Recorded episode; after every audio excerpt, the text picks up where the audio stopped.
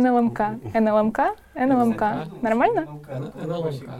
НЛМК проще. НЛМК. Есть люди, которым всегда хочется немножко больше достижения желаемого результата минимальными затратами. Рано или поздно точно будет эффект, 100%. Поэтому я думаю, что у нас будет много улыбающихся лиц на работе. Компании увидели в операционной эффективности ключ сначала к выживанию, а потом к восстановлению конкурентоспособных позиций.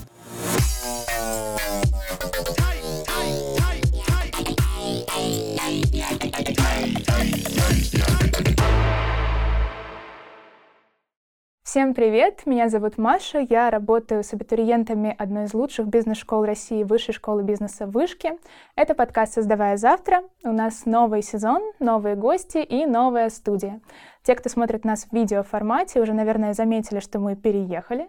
У нас э, прекрасная студия с классной звукоизоляцией. Теперь, надеюсь, вам нас лучше слышно.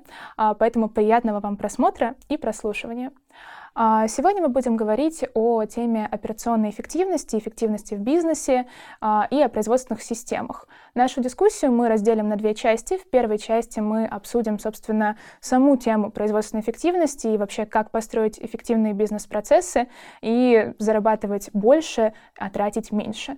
А во второй части мы обсудим тему образования в этой сфере, на кого здесь можно учиться и каких карьерных высот достичь. Ну, а обсуждать эту тему мы будем с нашими приглашенными экспертами, а, спикерами из компании NLMK. А, сегодня у нас в студии а, Василий Пшенников, начальник управления Центра компетенций производственных систем NLMK, и Иван Семенов, директор дирекции проектного офиса развития производственных систем НЛМК. Добрый день, коллеги, очень рады вас сегодня видеть у нас в студии. Расскажите немножко о том, чем вы занимаетесь в компании и как вы к этому пришли. Давайте я начну. Здравствуйте. Очень приятно быть у вас здесь и приятно поговорить на такую актуальную и не теряющую актуальность в существующих реалиях тему. В моей команде 38 человек, и мы разбиты на три направления. Мы, э, по сути, являемся э, людьми, которые развивают производственную систему, реализуют проекты операционной эффективности совместно с производством, совместно с бизнес-функциями. В настоящий момент в моем подразделении три направления. Это ребята, которые занимаются э, реализацией проектов с использованием гибких методологий по достижению ключевых показателей э, наших основных переделов компании. Это команда, которая работает с бизнес-процессами, с различными бизнес-функциями. Это функции инвестиций, снабжения, проектирования и так далее. И также ребята, которые сфокусированы на выстраивании ремонтных бизнес-процессов и также на вовлечении в нашу производственную систему э, представителей подрядных организаций и наших сестринских компаний. Можем перейти да, плавно спасибо. к вам. Спасибо за приглашение. Очень приятно, вы знаете, вообще каждый раз, когда я захожу сюда, на территорию высшей школы экономики, меня, знаете, как-то, я чувствую какое-то такое волнение, э, такая очень приятная ностальгия, я вспоминаю свои студенческие времена, э, поэтому прямо отдельное спасибо за вот эту возможность как бы прикоснуться, да, к этому процессу обучения, познания чего-то нового, э, такой вот увлеченности, какой-то вот энергии. А, центр компетенции – одно из трех подразделений операционной эффективности. А, оно насчитывает сейчас 20 человек. А, мы достаточно давно занимаемся внедрением производственной системы, и мы постоянно накапливаем большой опыт в части тех инструментов, которые применяем, в части тех подходов, которые реализуем для внедрения производственной системы. И это все необходимо аккумулировать, превращать в работающую, простую, методологию, улучшать ее, обучать людей. И вот, э, собственно, Центр компетенции этим занимается. А, оно у нас а, распределено, разбито на три группы. Одна группа занимается в большей степени инструментами улучшения. Это такие известные инструменты, как там, проекты формата А3, картирование потока, создание ценности, методология Lean 6 Sigma, скажем так, такие хардовые да, инструменты. Другая группа в большей степени э, занимается системами управления. Как мы ставим цели, как мы их декомпозируем, как мы отслеживаем результат, что делаем, если результат отличается от того, что мы запланировали. А для этого тоже существуют э, свои процессы, свои техники, свои методы, э, законодателями которых, скажем так, является наша методология. третье направление — мы его так между собой называем софтовое, да, или ну, в большей степени направленное на людей, на то, как люди работают э, в новых изменившихся системах, как вовлечь людей в процесс непрерывных улучшений, как сделать так, чтобы изменения, которые мы делаем постоянно, чтобы они прижились и работали. Работая в высшей школе экономики и общаясь с нашими студентами, часто э, слышу такое убеждение, что если ты работаешь постоянно, учишься 24 на 7, берешь на себя много задач, то только так можно достичь э, какого-то успеха и быстро э, найти интересную работу и э, найти себя в этой жизни. Э, это какой-то вопрос личной эффективности. Вот как вы для себя это определяете? Э, и как вы относитесь к личной эффективности, к какому-то балансу жизни и работы?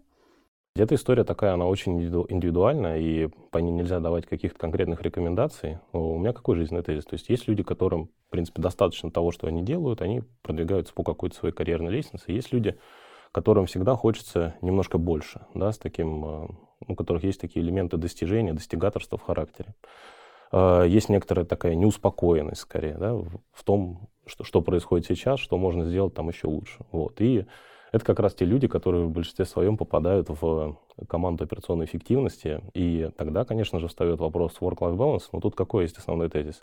Что если ты делаешь то, что тебе нравится, и ты делаешь это еще в команде с теми людьми, которые тебе нравятся, то тогда эта граница, она ну, немножечко начинает стираться. Ну и в целом э, всегда этим можно гибко управлять. В большом счету, главное просто любить то, что ты делаешь.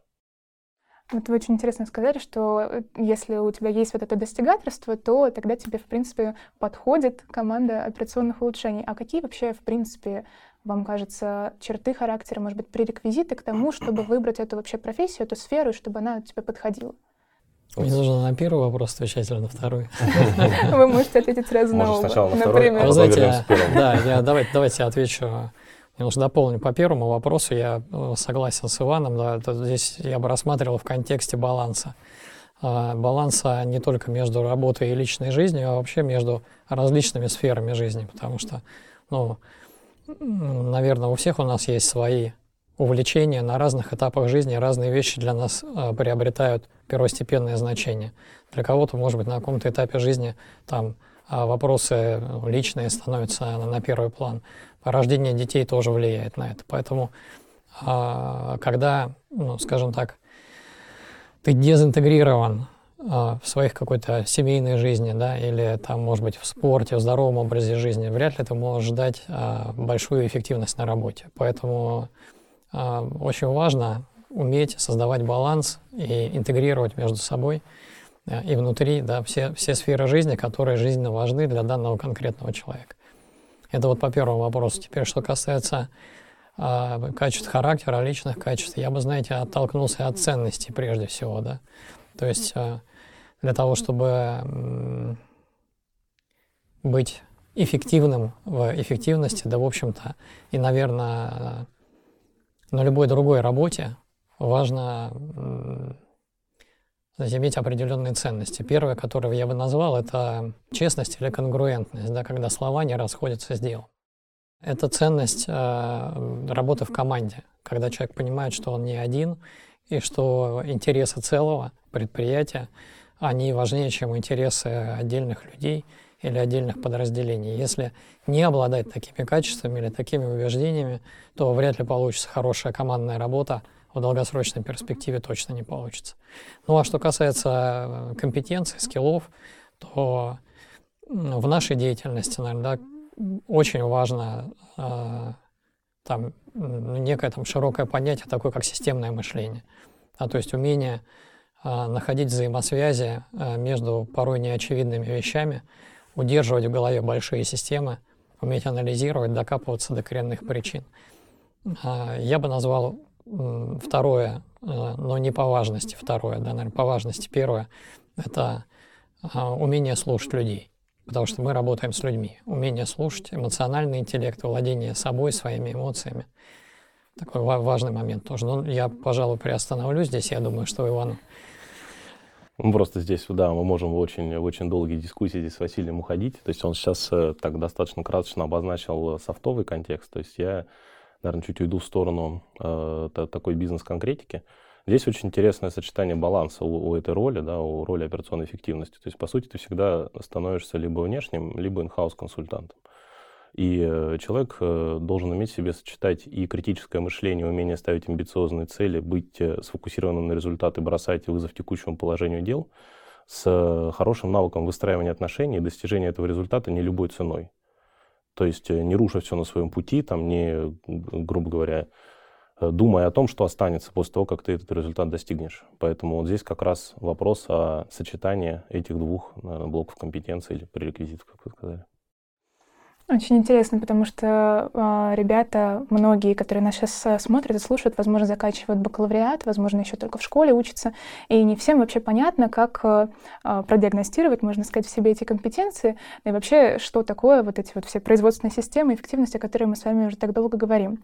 Давайте для тех, кто вообще не понимает, о чем сейчас речь шла, первые 20 минут, э, объясним супер простыми словами, что же такое вообще эффективность в бизнесе или производственная эффективность эффективность. Ну, давайте, поскольку мы в академическом учреждении, да, начнем с таких базовых историй, что такое эффективность. Да, это достижение желаемого результата минимальными затратами.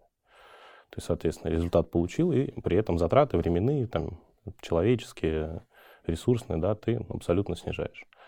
То есть, но говорить об эффективности можно э, в разном контексте с точки зрения долгосрочности и краткосрочности достижения результата. То есть, что мы понимаем в НЛМК как эффективность, это не то, что мы с каждым годом прирастаем по эффекту и улучшаемся по нашим показателям. Да, это было бы краткосрочное видение.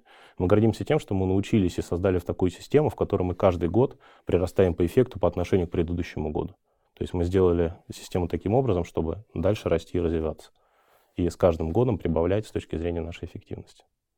Да, я хотел бы развить мысль, которую как раз сейчас затронул Иван будет разная эффективность, если мы будем смотреть на нее с э, краткосрочной перспективы или с долгосрочной. Ну, если говорить совсем простым языком, э, мы можем очень быстро и эффективно э, получить эффект от деятельности предприятия, если мы не будем вкладываться в ремонты, если мы не будем вкладываться в развитие персонала. Эффект можно получить очень быстро, очень большой, и обогнать всех конкурентов. Но вопрос, что будет через год, через два с таким предприятием. Поэтому, когда мы говорим о эффективности, это касается, в принципе, вообще основы построения производственных систем и у нас в стране, и в мире, мы говорим о том, что мы хотим быть эффективными, результативными как в краткосрочной, так и в долгосрочной перспективе. И это э, определяет ну, характер нашей деятельности, вот то, о чем говорил Иван, да, не разрушить то, что работает уже сейчас. Создавая эффективность, создавать одновременно с этим э, навыки, компетенции, механизмы, которые позволят и в дальнейшем эту эффективность воспроизводить и наращивать. То есть мы, мы в этом плане, да, просто там чуть резюмируя, мы всегда смотрим на достижение результата через призму того, а каким процессом мы его достигаем. И основной тезис наш — это результат через правильный процесс. Угу. А как вообще можно померить эффективность? Какие в этом смысле метрики существуют? Есть система автоматизации процессов, есть различные системы учета разных уровней. Есть э, финансовые подразделения, есть контроллинг, который переводит эффективность работы э, ключевых линий или ключевых переделов компании непосредственно в цифры и видит это отображение в EBITDA и в cash flow и в остальных финансовых индикаторах. Здесь э, очень важно смотреть на это с точки зрения различных факторов. То есть есть, есть факторы цены, нужно обязательно обращать внимание на то, а как именно ты улучшился с точки зрения процесса, не сыграла ли цена или рыночная ситуация на твой финансовый результат. И также в каких условиях ты работаешь с точки зрения того, что ты выпускаешь. Тоже нужно а, обязательно смотреть, э, а какой ты, допустим, производишь сортамент. То есть на тех же самых производственных линиях производится разный сортамент с разной производительностью. И всегда нужно приравнивать э, одно к другому, так сказать, приводить то конечное, в чем ты работаешь, к тому состоянию, от которого ты начал себя мерить. Только так можно дать себе адекватный ответ, улучшился ты или нет. Ну и по большому счету по каждому переделу есть набор базовых показателей, по которым составляется бюджет. Это и производительность, и коэффициенты использования оборудования, коэффициенты готовности, расходные коэффициенты.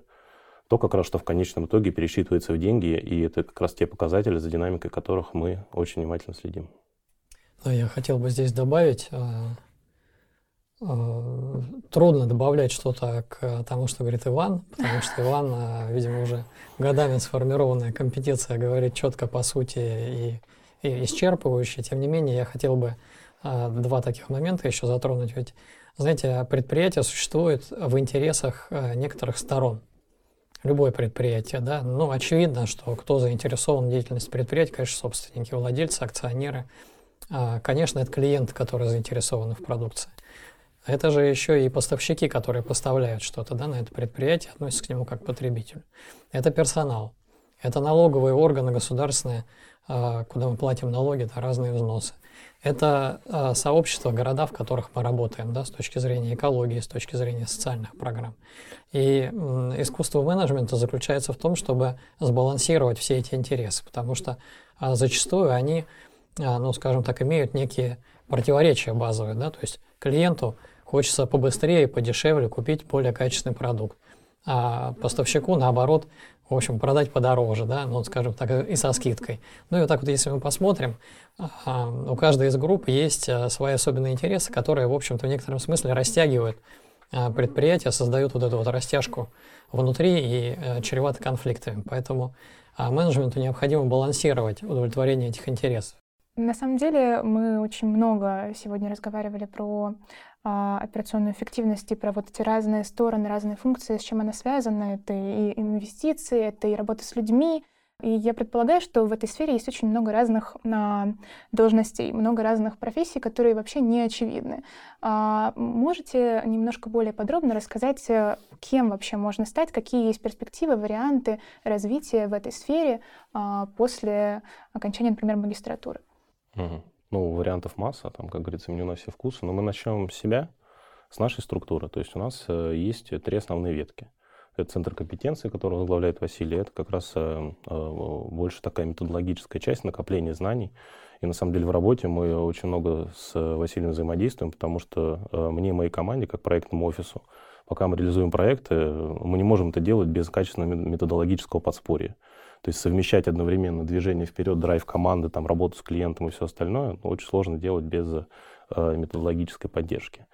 Но, э, скажем так, принимающая сторона того, что внедряет проектный офис совместно с Центром компетенций, она ровно так же на площадках должна, должна существовать. Для этого в рамках нашей структуры у каждого существенного передела, у каждого предприятия есть э, свой отдел повышения эффективности производства, где есть также специалисты, которые Э, дальше и помогают реализовывать проекты э, повышения эффективности и, соответственно, отвечают за показатели, за их рост совместно с производственниками, и также следят за э, и содействуют дальнейшему росту зрелости нашей производственной системы.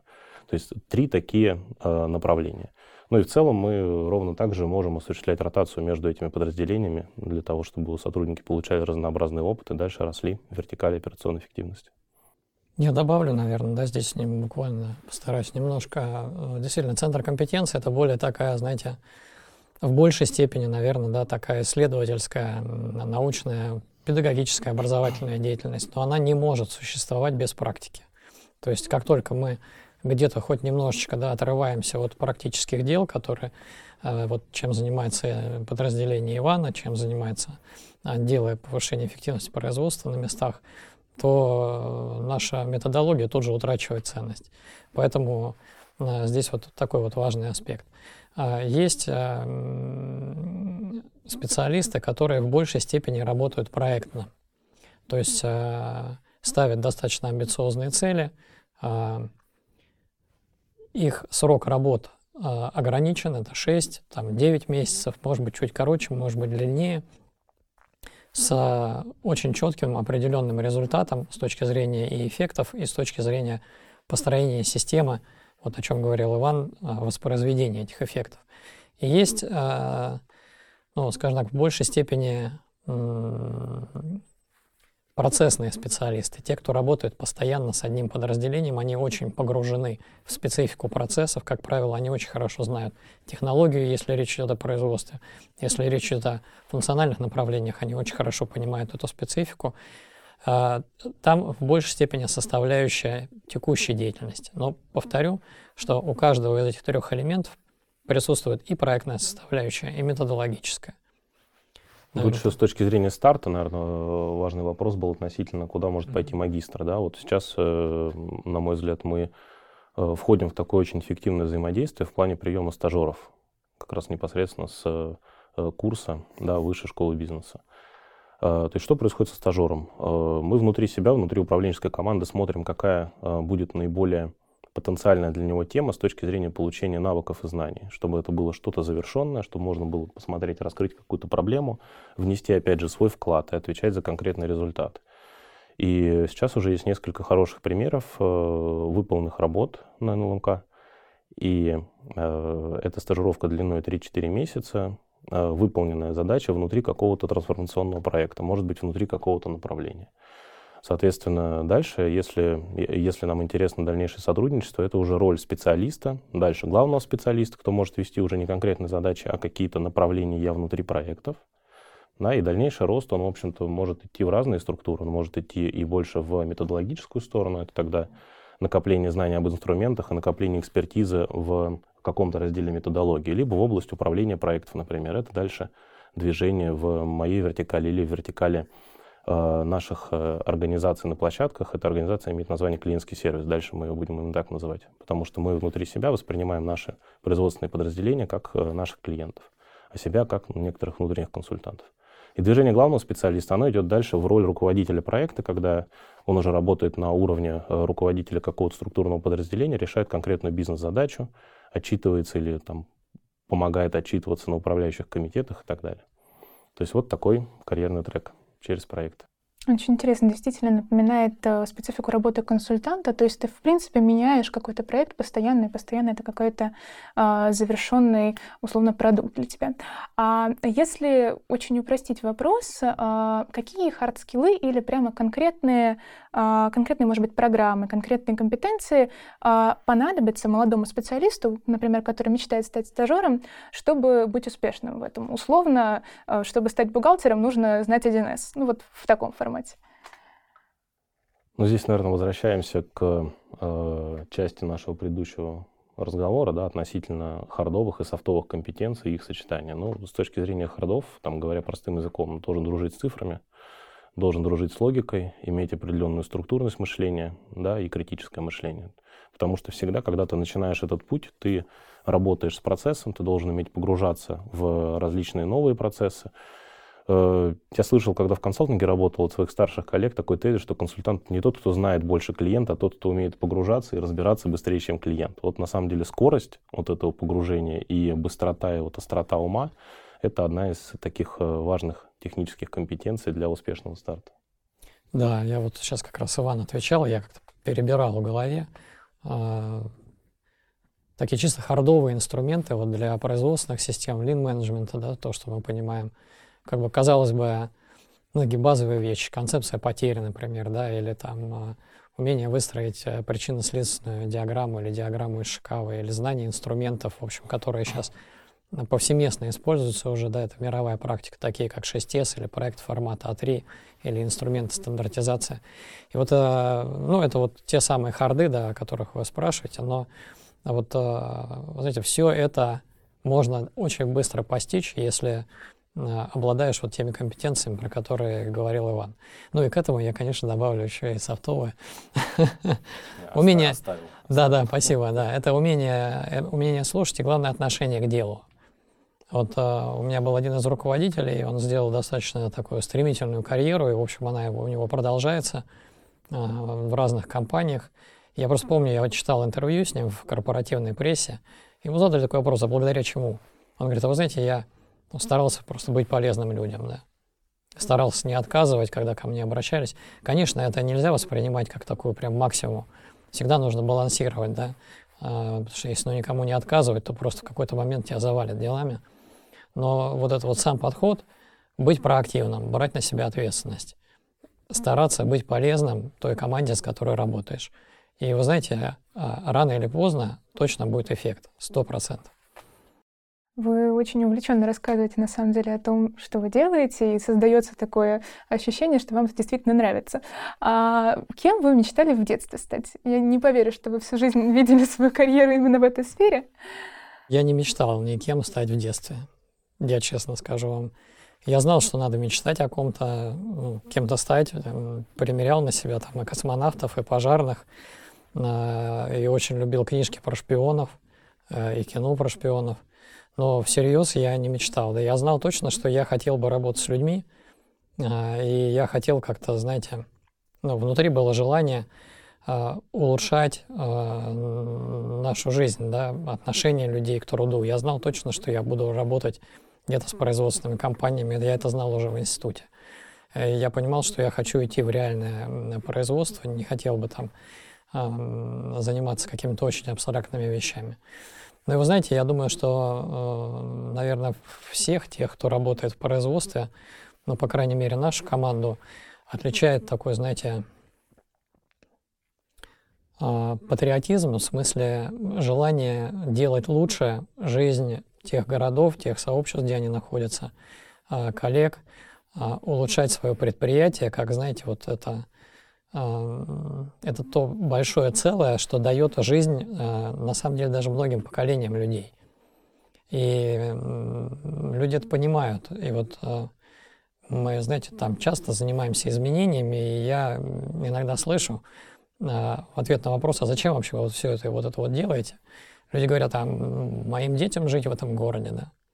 Понимаете, мне в этом жить, мне этим заниматься, моим детям, моим родственникам, близким, друзьям. Я хочу, чтобы а, вот эти вот условия, они становились лучше. Поэтому моя мечта была вот попасть в какую-то вот такую живую среду, а, где люди стараются как-то сделать жить, жизнь лучше, в общем, да.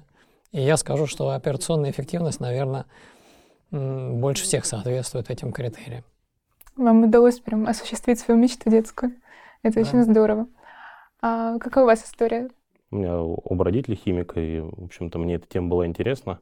Но в тот момент, когда заканчивал институт, э, я побыл на нескольких стажировках э, в одной из производственных компаний, и там, была у меня, там у меня была роль э, как раз процесс-инженера, большому счету это специалист по операционной эффективности, который делает конкретные проекты, и мне это очень понравилось. Я сделал повторную стажировку, и в этом в дальнейшем уже нашел себя. По окончании института мне э, предложили позицию в консалтинговой компании, как раз под начало очень крупного проекта по развитию производственной системы. Ну и здесь началась моя карьера в области консалтинга и операционной эффективности. И в целом, анализируя, э, как бы, туда ли я пришел, мне очень нравится работать и с производственными предприятиями, это там, где реально создают ценность. Ты можешь это пощупать, ты можешь на это, на это посмотреть, да, и там, и наша сфера — это то, не буду дублировать то, что Василий говорил, но это работа с людьми, это работа в команде, это широкие возможности э, для того, чтобы делать жизнь людей вокруг себя лучше.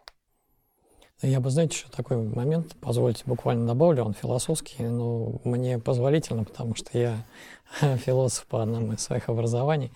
А у нас ведь, э, знаете, в культуре, наверное, даже в мировой, да, есть известный, известный такой тезис, а, ну, что труд, в общем, это такая достаточно наказание Божие, да, а, человечеству там за какие-то грехи, да, это вот, ну, может быть, даже несколько вошло вот вообще, в принципе, в понятие западной культуры. культуры. И труд — это действительно так, ну, исторически э, что-то такое тяжелое, трудное, да. Вместе с тем мы знаем, что и сейчас там психологи это доказывают, что наибольшее счастье человек получает в процессе творчества.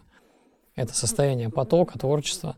И вот меня со студенческого времени интересовало, как сделать так, чтобы наш труд был максимально а, вот сместился в сторону получения удовольствия, радости в процессе, чтобы он ну, скорее способствовал нашему собственному внутреннему созиданию, чем а, ну, как-то нас подавлял, делал нашу жизнь скучной там, или выматывал на работе, да, чтобы мы приходили там ну, уставшими, но довольными, знаете, вот домой. Поэтому я думаю, что мы в значительной степени вот этим занимаемся и улучшаем в этой части жизни. А, ну что же, а завершить первую часть я бы хотела блицом. Мы о многом уже из этих вопросов говорили, говорили достаточно а, сегодня подробно, но прошу вас ответить на вопросы коротко двумя-тремя словами. Первый вопрос: что нужно предприятию, чтобы быть эффективным? Цель, система управления и правильные люди. Угу. Ваша версия? Знаете, мы, поскольку... Вы синхронизировались мы, перед этим? Да, дело в том, что, понимаете, мы, мы синхронизировались задолго перед этим, я вам скажу. Несколько лет. Несколько лет назад, да. Поэтому я бы сюда добавил, э, как так, отдельное да, измерение, это правильные установки, культура отношений между людьми. Угу. Но вот все остальное просто из песни слов не выкинешь. Это именно то, что задает нужный ритм. Цели, структура управления. Люди, что значит правильные люди, которые э, с правильным отношением и с правильными компетенциями э, к работе. В принципе, наверное, вот э, Второй вопрос у меня как раз про компетенции. Какими компетенциями нужно обладать, чтобы строить эффективные процессы? Повторение у нас сегодня. По компетенции, значит, первый отвечает Василий. Ну, давайте я, наверное, мы просто суммируем. Да, я бы сказал, что это системное мышление. А, я бы сказал, что это а, умение слушать, ну, в широком смысле, да, эмоциональный интеллект. А, то я даже не знаю, вот мне кажется, вот эти две составляющие, они настолько широкие, что все остальное, оно, не знаю, Иван, добавь. Я бы к этому элемент драйва добавил, это умение ставить э, себе амбициозные цели и умение челленджить соцко. Да, это вот такое скорее отношение, да. Без этого не взлетит. Ну и последний вопрос у меня такой философский, поэтому э, задам его Василию. А каким будет производство будущего? Ну, он в такой же степени философский, как и прикладной, я думаю. Вот, ну точно. Поэтому позвольте, я, чтобы у нас очередность была, Ивану передам. Ну, смотрите, я верю, что производство будущего будет более безопасно, чем текущее. Оно будет более экологично, чем текущее. Ну и, безусловно, более эффективно. Я к этому только добавлю. Одним из элементов нашей производственной системы является одним, может быть, из небольших, но достаточно важных, это понимание вообще, куда мы идем в долгосрочной перспективе, видение. Видение, мы разрабатывали видение там и для отдельных наших производственных площадок, и для подразделений.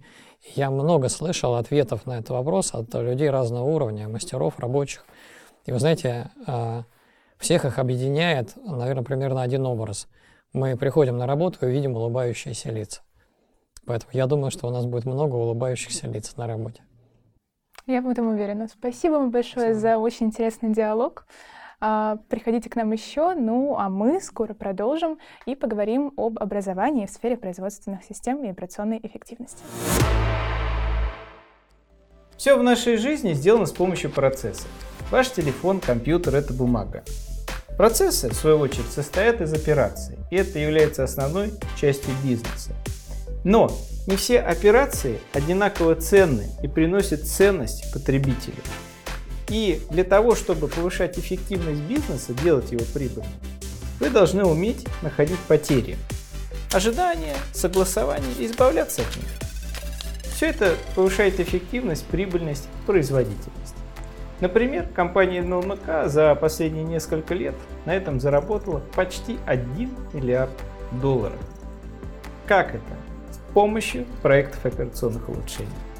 Хотите этому научиться и построить карьеру в области операционной эффективности? Приходите учиться к нам на программу производственной системы операционной эффективности. До встречи на собеседовании. А я напоминаю, что вы слушаете подкаст «Создавая завтра», и сегодня мы говорим об эффективности в бизнесе и о производственных системах. Первой части мы разбирались с тем, что же это такое как вообще построить карьеру в такой необычной сфере, а сейчас мы поговорим об образовании в сфере производственной эффективности. Вообще, есть ли оно и чему здесь можно интересному научиться, чего достичь. Для этого мы пригласили в студию наших экспертов, гостей. Это Григорий Баев, академический руководитель программы производственной системы и операционной эффективности здесь, в Высшей школе бизнеса, и Людмила Барышева, студентка этой программы. И также а, Людмила уже сейчас работает специалистом управления проектного офиса развития производственных систем на зарубежных активах НЛМГК. А, Людмила, очень интересно. Расскажите, пожалуйста, видите, я даже не смогла сразу выговорить вашу такую сложную должность. А, расскажите, пожалуйста, как вы вообще пришли к этому, к такой магистратуре, к такому, а, к такой карьере, уже тем более в таком раннем возрасте? А, ну, я выбирала магистратуру очень осознанно, потому что я в конце четвертого курса работала в отделе производственной логистики компании Airfarm, и моя работа очень была связана с производством. А, я каждый день ходила на производство, видела производственные процессы. Мы общались и с руководителями производства, и с аналитиками, которые работают на производстве. И мне стало это интересно. И когда я видела в высшей школе экономики такую программу, она была новая, я подумала, если мне интересна смежная сфера, почему бы мне не попробовать э, поступить сюда? И как вы сейчас оцениваете свое решение? Довольны? Ну да, я очень рада на самом деле, потому что я дополнила свои знания, потому что бакалавриат у меня был логистика в ШЕ, и, скажем так, очень многое связано и с производством, и с логистикой, то есть поставки, допустим, а, сырья материалов на производство, а, допустим, дистрибьюция конечной продукции очень связана. И магистратура явилась таким дополнением того звена, которого у меня не было. А что же происходит вот в этой коробке под названием производство, завод а, или фабрика, на которую я поставляю материалы или закупаю для которой что-то? То есть это очень интересно. К этому мы еще вернемся, и к заводу, и к производству. А, но хочу адресовать свой вопрос Григорию. Как вы вообще пришли и в академическую сферу, как вы связали свою жизнь с преподаванием, и именно в сферу производственной эффективности? Ну, я бы начал со второй части, с производственной эффективности. Я бы здесь ее немножко более общим бы определением взял, не производственная, а операционная эффективность. И у нас, собственно, магистерская программа посвящена как раз теме операционной эффективности. Она может быть действительно и э, в производстве, и мы самые важные вопросы э, решаем и открываем глаза, как вот правильно Люся сказал, что для, что называется, обывателя производство фабрика выглядит как черный ящик. Мы открываем его, показываем, как там все устроено, как сделать работу внутри эффективнее. Да? Как вот коллеги как раз на МК говорили, абсолютно с ними э, здесь согласен. А, получать больший результат с меньшими затратами, при этом, чтобы это было более безопасно, экологично. Да? Вот. как я, собственно, пришел в академическую карьеру, я заканчивал, не вышки, я заканчивал Бауманку и заканчивал, в общем-то, по специальности, но она по-другому называлась, это экономика организация производства. И э, в рамках этого обучения мы, собственно, этой, темы, этой теме довольно много времени э, уделяли. Да? Но в первую очередь вопросам организации производства и организации машиностроительного производства. Уже после э, окончания вуза я пока учился, тоже работал. Э, я работал, кстати говоря, в логистике. Моя самая первая работа была в международной логистике. Потом я занимался э, производством. Да? Меня потом пригласили остаться в университете, как раз мой заведующий. И э, в тот момент, когда я остался в университете, да, я, в общем-то, познакомился с э, проектами по бережливому производству. Вот мой первый наставник Дмитрий Батурин, да, был проект по реанимации локомотива ремонтного завода. Это вот самый первый проект, в котором я участвовал. Я, мне он чем понравился, я понял, вот она моя специальность, что такое организация производства. Это раз. Я понял, что завод это не только что-то такое страшное, некрасивое и неперспективное, что там можно действительно делать э, замечательные вещи, да, то есть переходить от убытка к прибыли, делать работу более осознанной, безопасной, да, а, повышать производительность на самом, на самом деле и в достаточно обозримые сроки, то есть видеть результат своей деятельности, вот, э, допустим, через несколько месяцев, да. Это вот был мой первый опыт. Я понял, что моя специальность насколько важная. Второй момент. Я понял, что тема организации производства, она на самом деле может быть шире, чем только вот в цехах, да. Это и заводоуправление, и шире, да, вот есть завод, а у него есть и поставщики, и покупатели, и владельцы, да. А потом, например, тот же самый завод, он входил э, в холдинг, да, то есть, э, опять-таки, есть в рамках холдинга есть и производственные предприятия, и непроизводственные. Да? И э, во всей этой цепочке вот тема операционной эффективности, она очень важна. Насколько у нас хорошо работает бизнес. Вообще приносит он нам по итогам э, доход или нет. Если он убыточный, чаще всего э, если все-таки рынок сбыта есть, покупатели потребности есть, да, чаще всего все упирается в одну проблему проблему, связанную с операционной эффективностью или с плохими процессами, которые нужно приходить и улучшать. Да? Вот.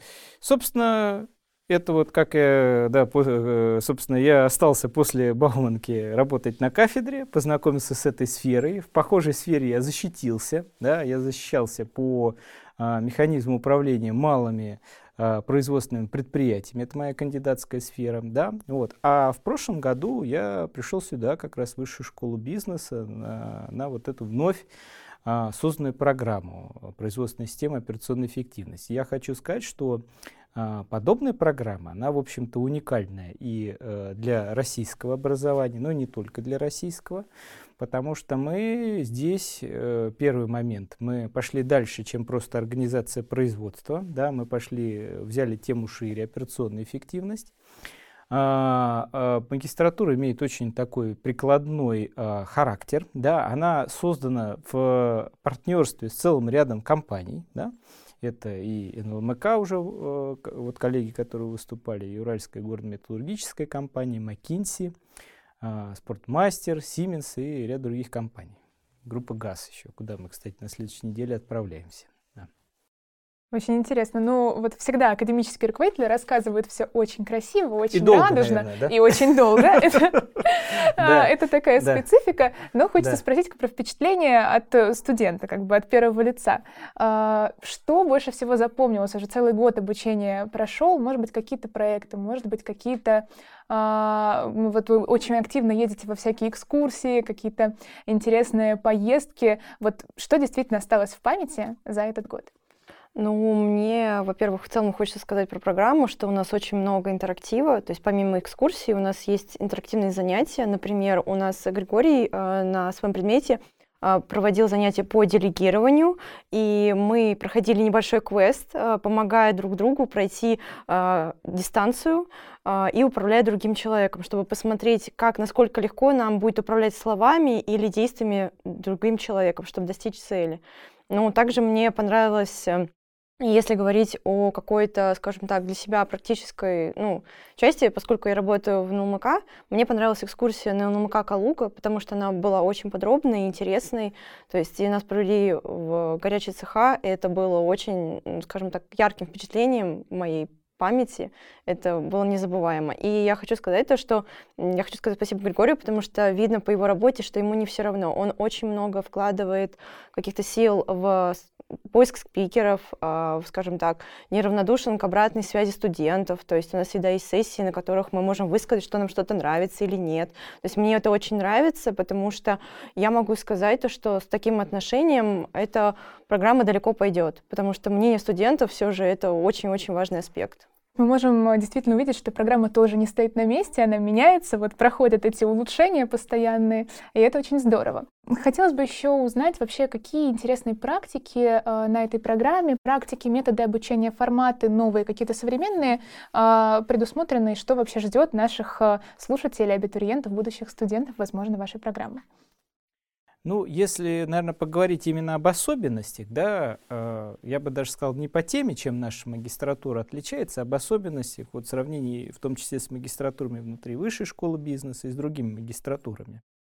А, первая особенность то, то, что у нас очень высокая вовлеченность э, академического совета, это представители бизнеса да, в э, э, работу над программой. То есть преподаванием в первую очередь, преподаванием курсов, руководством курсовыми практиками, участием в комиссиях по защите, да, организацией приемов, гостевых лекций. Если э, в численном выражении мы вот считали по объему часов до 38% да, э, у нас задействован э, академический совет. Ряд коллег э, уже у нас работают э, как совместители, как э, приглашенные преподаватели, причем на уровне топ-менеджеров бизнеса. Это и вице-президент НЛМК, партнер McKinsey, да, и другие топ-менеджеры. Это, наверное, первая особенность. Вторая важная особенность – это у нас достаточно много практики. А, студенты работают и над курсовым проектом и над э, консалтинговым проектом, так называемый формат А3 а, по решению проблемы. Это и, практика выездная а, летняя, да, то есть со стопроцентным погружением, когда целый месяц да, студенты едут на предприятие, почему они могут и в Москве, и куда-то э, далеко поехать, например, за Урал, в Сибирь, да, то есть самые-самые интересные локации куда студенты отправляются. Это, наверное, тоже такая важная особенность. А, еще, наверное, важная особенность, но она, наверное, всем магистратурам высшей школе бизнеса присуща. Вот то, что как раз Люся отметила, мы стараемся постоянно вот э, механизм обратной связи и улучшения с студентами поддерживать. Чем а, ребятам я хочу сказать большое спасибо. Они очень откровенны. Да, иногда обратная связь бывает такая колючая, да, но в целом, наверное, в итоге я бы сказал, это все равно на пользу. Вот, это гораздо лучше, чем э, первое внутри себе, да, таить, а потом все равно это когда-то там скроется уже после выпуска. Вот, а это, э, это всегда у нас есть поле для, мы всегда знаем, что нужно сделать еще для развития программы. Вот. И, наверное, еще одна особенность. Ну, ребята, у нас, в общем-то, я периодически смотрю по в плане того, работает ли студент, стажируется или не стажируется. Практически в любой момент времени все Э, при работе, при стажировках, либо короткий период в плане так, ну я уже тут понял, что в этой компании, сейчас ищу что-то новое, помогите, пожалуйста, мне найти, э, так сказать, э, задачки по амбициознее, по масштабнее. То есть такого в основном формата. Это вот итоги первого года. Даже за первый год угу. обучения. Да, да. Очень здорово. А вообще, в принципе, вот я понял, что в этой компании пойду в другую. Насколько а, вообще операционная эффективность отличается в зависимости от а, специфики компании, в зависимости от того, ну, условно говорим мы о фабрике мороженого или какой-то компании IT. Есть ли какие-то вот прям специфические а, особенности? Да, безусловно, отличается. Безусловно, есть э, общие Э, понимание, общей философии. Меньшие затраты, больше результат. Но дьявол, как э, водится в деталях, правда? А, я бы разделил разницу в операционной эффективности, в операционной системе компании. А, конечно же, от размера компании это сильно зависит. Ну, в маленьких компаниях, стартапах, как правило, ну, этому нет времени и той, и той необходимости этому уделять. Там задачи другие, создать э, поток продаж, да. Это, как правило, необходимость повышения операционной эффективности, она все-таки появляется с, от средних размеров бизнеса, если выручка в рублях мерить, ну, наверное, от миллиарда рублей в год, да. До этого момента, я бы сказал, как правило, и собственники, и руководство компании не так этим озабочены, действительно действительно. А вот когда они переходят вот эту границу, появляется необходимость. Второй момент э, – уровень развития управленческих процессов. Там есть ряд параметров, по которым мы им замеряем. Да, есть э, условно ноль, да, база, когда опять-таки этим никто не занимается. И таких компаний на самом деле на рынке, я бы сказал, большинство. Это неплохо, да, это абсолютно неплохо. Просто им, как правило, либо срок жизни у них короткий, либо у них настолько большая, допустим, маржинальный продукт, да, что он покрывает все огрехи, связанные с неэффективностью внутри компании. Да. То есть и есть более высокие уровни, да, там, соответственно, тоже есть отличия. И есть отличия, безусловно, по отраслям, потому что, как правило, один из базовых вообще инструментов операционной эффективности – это поток создания ценностей, который мы изучаем либо картой потока, либо с помощью нотации бизнес-процессов. Да, нота, там не так важно, какую мы нотацию его анализируем, но самое главное, что мы смотрим, мы ищем узкие места там внутри. И узкие места, они, в общем-то, отличаются, и проблемы типичные. Допустим, если мы возьмем металлургию, да, такое, часто, э, как правило, если, допустим, особенно мы возьмем доменное производство, это непрерывное производство. Если мы возьмем а, машиностроение, это, как правило, дискретное производство, да, у них там проблемы немножко другие, там, например, с выравниванием потока, да, там с какими-нибудь возвратными потоками, простоев там много бывает, да. Если мы возьмем сервис IT, да, например, IT-бизнес, там, а, опять-таки, другая, друг, другие тоже узкие места, они связаны в взаимодействии взаимодействии команды, да, там, скажем так, как происходит э, вот этот поток проектов, да, его тоже иногда могут называть производством. Соответственно, у них там узкие места возникают в коммуникациях, насколько они четкие, нечеткие, да, насколько эта вся картина понятна, что мы делаем, да. Вот очень интересно. То есть, в принципе, получается, это всегда про работу с людьми. И у нас э, в последнее время происходит очень много изменений, э, связанные и с постковидным кризисом. И сейчас у нас очень э, стремительно меняется ситуация. Э, вот я, когда э, представляла себя и свою первую работу, я была уверена, что я буду в 8.30 значит, приходить на работу, работать до 6, э, опоздание 5 минут э, вычет из зарплаты. И для меня в какое-то в то время это было вот такое представление. Сейчас уже изменились реалии, Многие работают удаленно, многие работают онлайн, гибкий график, можешь приходить хоть в 12, хоть в час. А насколько, по-вашему, вообще вот эти все изменения и тот пример, который я привела, и, может быть, какие-то еще вы назовете, влияют на эффективность? И как вообще теперь, когда процессы кажутся такими бесконтрольными, как, mm-hmm. как их теперь э, подчинить вот этой эффективности? Ну, Люсь, Да, давайте, да, продолжу. конечно. Да, да. Я, например, могу рассказать о, о том, чем что я сталкивалась, потому что я работала до этого тоже, я работала в компании Siemens, я работала до этого в Farm а, и в консалтинговых компаниях, и я видела о том, что компаниям очень важно именно управление по целям, то есть manage- management by objectives, то есть сотруднику ставятся определенные цели, которые ты соглашаешься с руководителем, и несмотря, то есть э, от человека не требуется вот четкое нахождение, слежка с ним, а, там, допустим, от 9, допустим, до 18.00, или там, чтобы он работал обязательно там 12 часов, чтобы показать лояльность компании, что не уходи, пока твой начальник не уйдет. Нет, Да. главное это соблюдать, э, скажем так, э, скажем так, э, те цели, которые тебе поставил руководитель, и вовремя отчитываться о них. То есть это может быть просто а, демонстрация на ежедневном утреннем звонке, то, что, коллеги, смотри, задача завершена, или, например, даже просто комментарий в Teams э, и флажок о том, что ты завершил задачу. То есть главное не столько, сколько времени, как бы ты именно не процесс, а главный результат. Но даже если ты ошибаешься, ты можешь пообщаться с коллегой, и он может поговорить с тобой так, а, не критикуя тебя, спросить, а слушай, а вот смотри, ты потратил на эту задачу столько, а вот какой цели ты добился? Ты говоришь, я вот сделал вот это, вот это.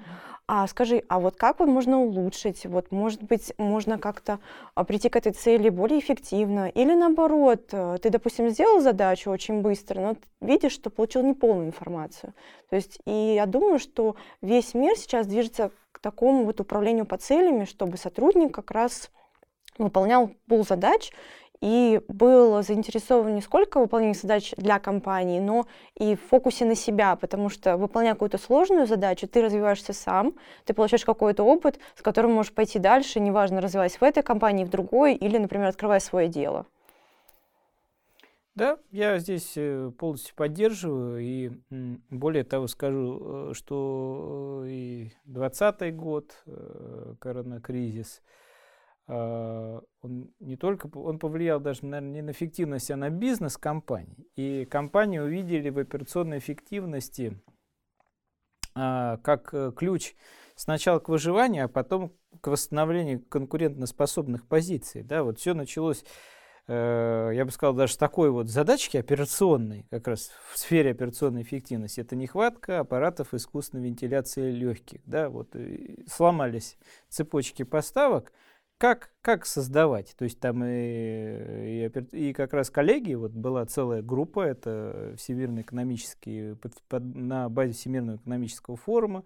Эта группа собиралась как раз мои коллеги из э, Цюриха, ЕТХ, по э, заведующей кафедрой как раз по операционной эффективности, они разрабатывали меры, да, что можно, что условно, как локализовать это производство с учетом того, что из разных континентов невозможно компоненты создавать, как можно диверсифицировать, да, допустим, там не секрет, что там, допустим, на, помогал очень сильно автопроизводитель для того, чтобы производить эти аппараты искусственной вентиляции легких, как найти некие заменители, да, то есть опять-таки историю смотрели, что происходило во время больших пандемий, э, респираторных заболеваний. Она же, к сожалению, не первая, это пандемия 2020 года, бывали и другие, и тоже необходимо было людям помогать дышать, когда легкие были сильно поражены. Вот эта задачка как раз вот операционная эффективность справлялась. Ну и, наверное, здесь можно еще такую вещь упомянуть.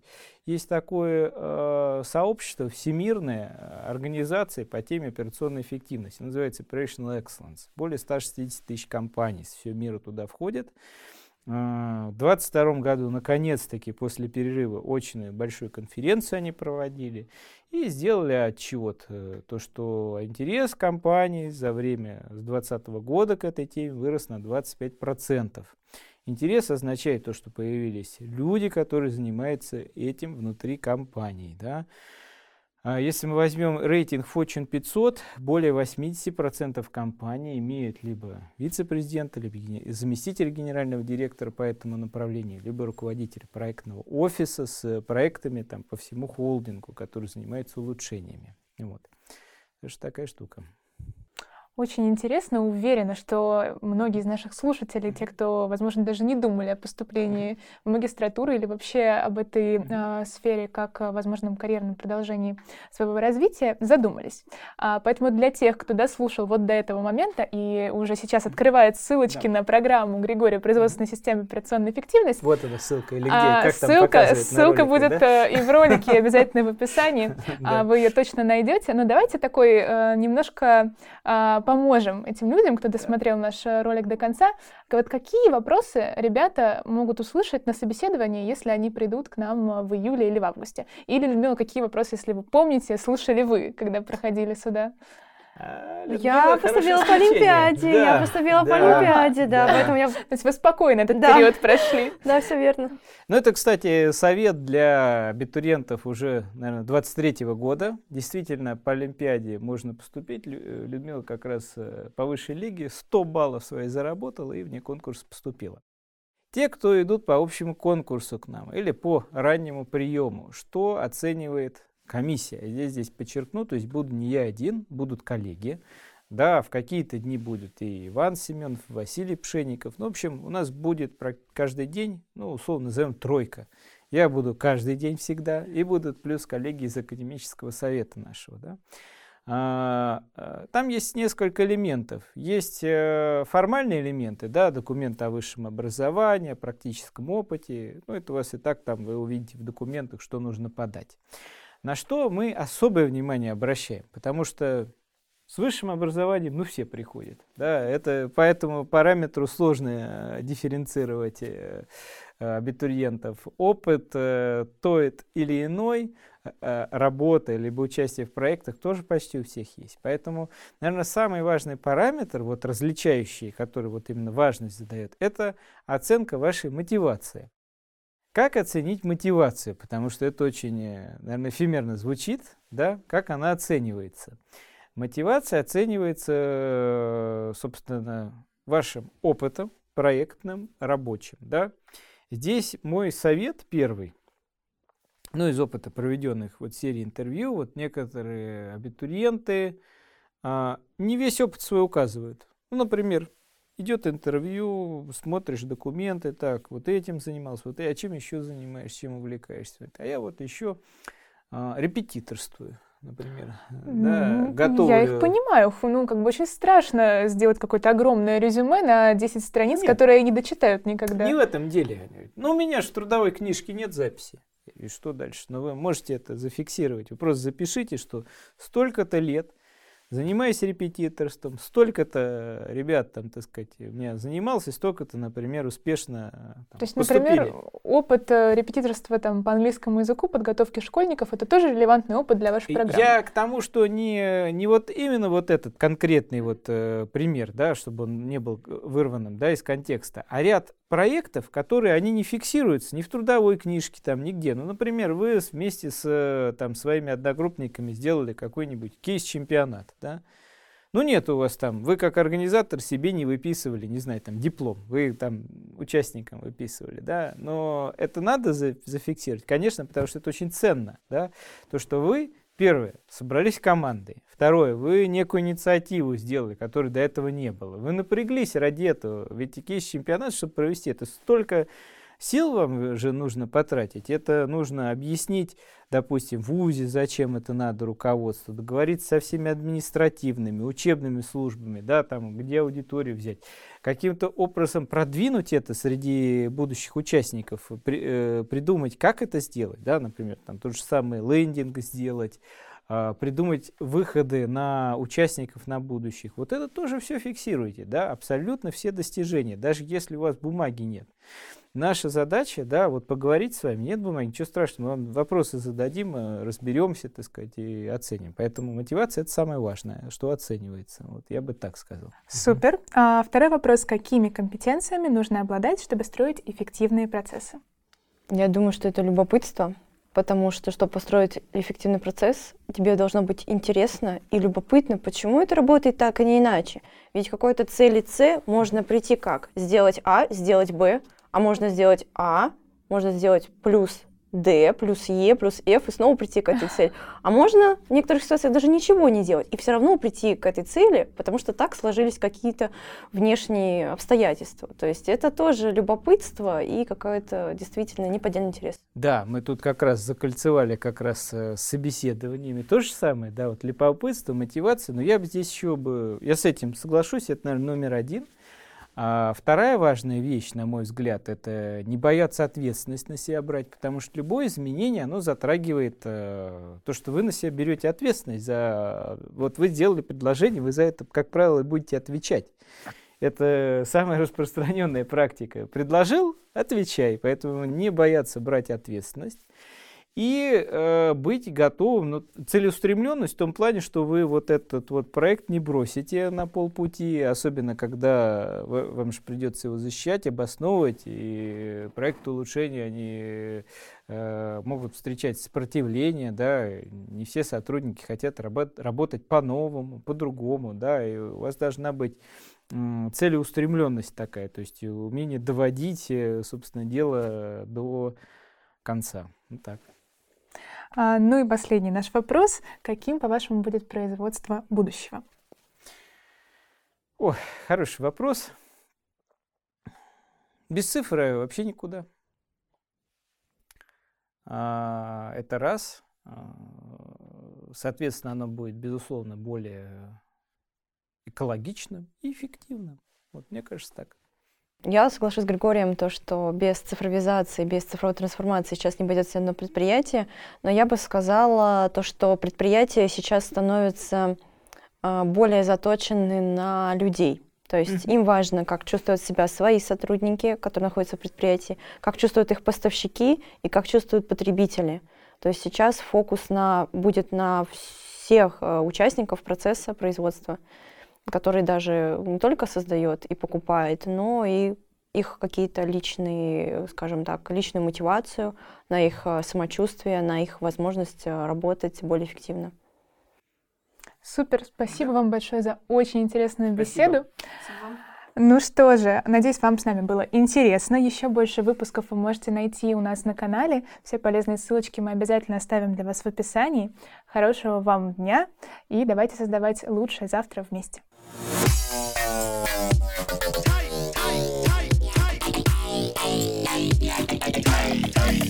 Yeah.